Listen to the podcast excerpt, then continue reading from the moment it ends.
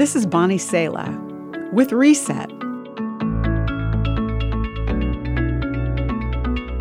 Imagine filling a pot with water.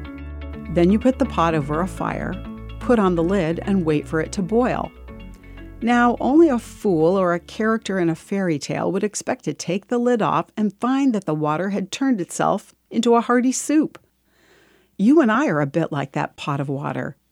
We shouldn't expect to fill ourselves with one thing and magically produce something completely different. Jesus explained from the overflow of the heart, the mouth speaks. Uh oh, some of us are thinking, what if the unpleasant things in my heart ended up coming out my mouth? Well, don't panic. We actually have some control here. First, we can decide what to take in.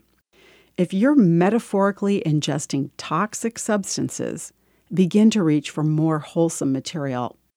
Don't be afraid to ask for help. Study encouragement from Scripture and diminish voices in your life that lead to internal sickness. Secondly, don't hide from God because of shame. God already knows what's in your heart. Through prayer, you can own up to it and rid yourself of it, even if it's ugly. Ask God to lead you to sources that will fill your mind and heart with His love and truth, so that those are the things that overflow from your heart onto your tongue. By God's grace, it's possible for what comes out of our mouths to nourish others, just like a delicious soup. You've just heard Bonnie Sala with Reset. Reset your life by spending time with the truth and grace of God's Word today.